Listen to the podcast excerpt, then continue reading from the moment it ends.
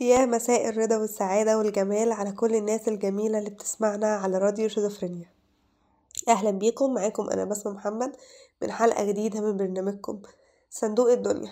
والحقيقة قبل أي سلام ولا أي كلام حابة أعتذر عن صوتي، شوية برد كده ربنا يعافينا جميعا، فمقصرين ما شاء الله تأثير حلو قوي على الصوت، فمعيش استحملوني بقى الحلقة دي كده لأني جاية لكم الحقيقة بموضوع كده لذيذ ولطيف وانا حبيته، يعني ان شاء الله تحبوه زي موضوع الحلقة بتاع النهاردة. بيتكلم عن برضو زي العادة كلمة او جملة بنسمعها كتير وبنقولها كتير وبنستخدمها كتير، بس احنا منعرفش اصلها ايه، فاصلها بقى الصراحة لطيف وخفيف، انا حبيته.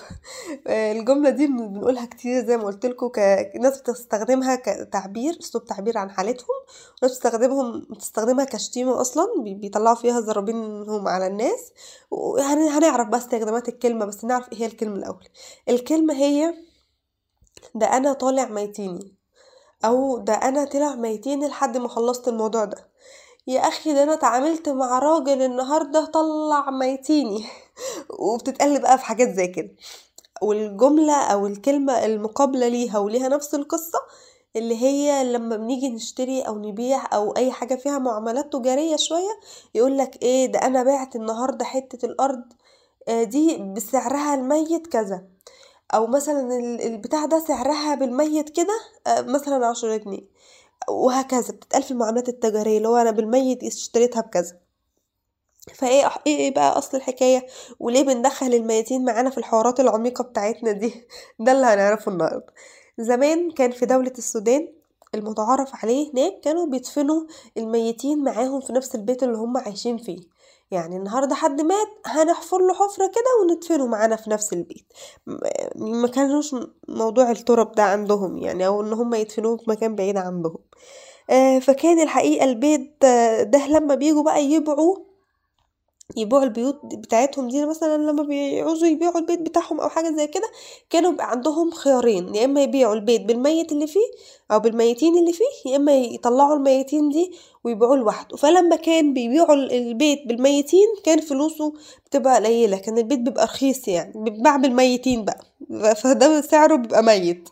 ولو عايزين يعلوا سعر البيت شويه كانوا بيضطروا ان هم يطلعوا الميتين بتاعهم من البيت، فكانوا الموضوع ده بيتكلف شويه فلوس وشويه مجهود، ادوات بقى حفر بقى وطقوس معينه عشان يدفنوا الميت ده في حته تانية، وحوارات كده بقى ايه غويصه شويه.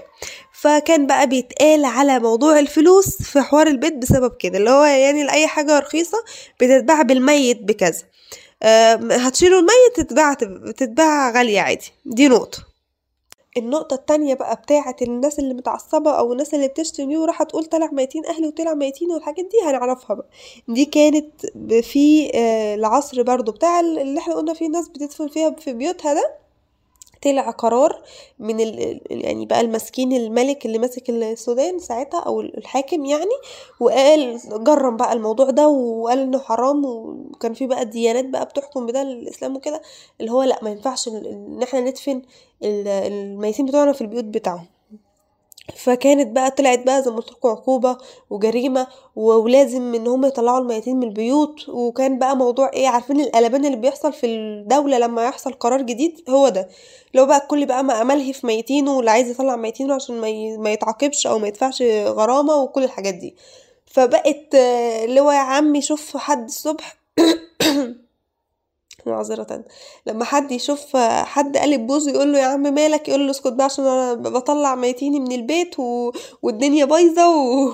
والحكومه هتاخد مني عقوبه و... وكده يعني، انا هطلع ميتيني فانا مش فايق لك.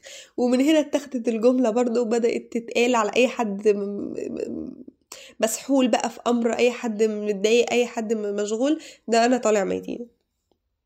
فيعني الجملة يعني الحوار كده لطيف وغريب شوية، أنا ما كنتش متوقعة إن ده أصله. حتى وأنا ببحث عن أصل الحكاية دي أنا أسفة آه وأنا ببحث عن أصل الحكاية لقيت ان في دول لحد دلوقتي او من فتره قصيره كانت لحد دلوقتي بيعملوا كده، اللي هم بيدفنوا الميتين معاهم في البيت. يعني مثلا دوله باكستان لو لحد قريب جدا مش من زمان بقى، يعني من سنه ولا سنتين، كانوا بيدفنوا مع... مش بيدفنوا بقى، كانوا بيحنطوا، او يعني زي التحنيط، كان اللي بيموت عندهم بيحطوه في تابوت كده ويحقنوه بمادة معينة بتحافظ على عدم التحليل لمدة طويلة زي الفورمالين مثلا أو مواد زي كده، علشان يحافظوا على يعني الجثمان او الجثه ان هي تقعد معاهم فتره طويله. وكانوا بقى ايه اي حد يموت يحطوه في تابوت ويحقنوه بالمواد دي، ولحد ما البيت عندهم بيتملي وبيبقى اموات كتير.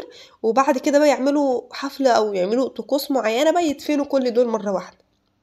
ما كانش في حاجه عندهم ان هم يدفنوا فرد بفرد كده، لا كانوا بيجمعوا اموات العيله كلها وبعد كده بقى يروحوا يدفنوهم، يعني طلعه واحده مش هنقعد احنا رايحين جايين. فدي كانت يعني لقيتها في دول كتير يعني او دول يعني بتعمل ده لحد زي ما قلت لكم فتره قريبه.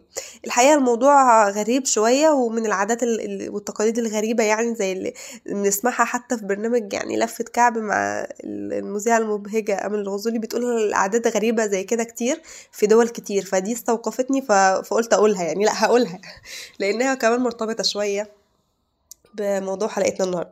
وبكده نكون وصلنا لنهايه حلقتنا. حابه اعتذر لكم تاني في النهايه عن بشاعه صوتي، لكن والله الامر خارج ايدينا كلنا بامر البرد بقى، ربنا يعافينا جميعا يا رب. وبكده نكون وصلنا لنهايه حلقتنا. استنونا بقى ان شاء الله الحلقه الجايه في نفس الميعاد بحكايه بقى جديده وغريبه تاني. دمتم في رعايه الله وحفظه.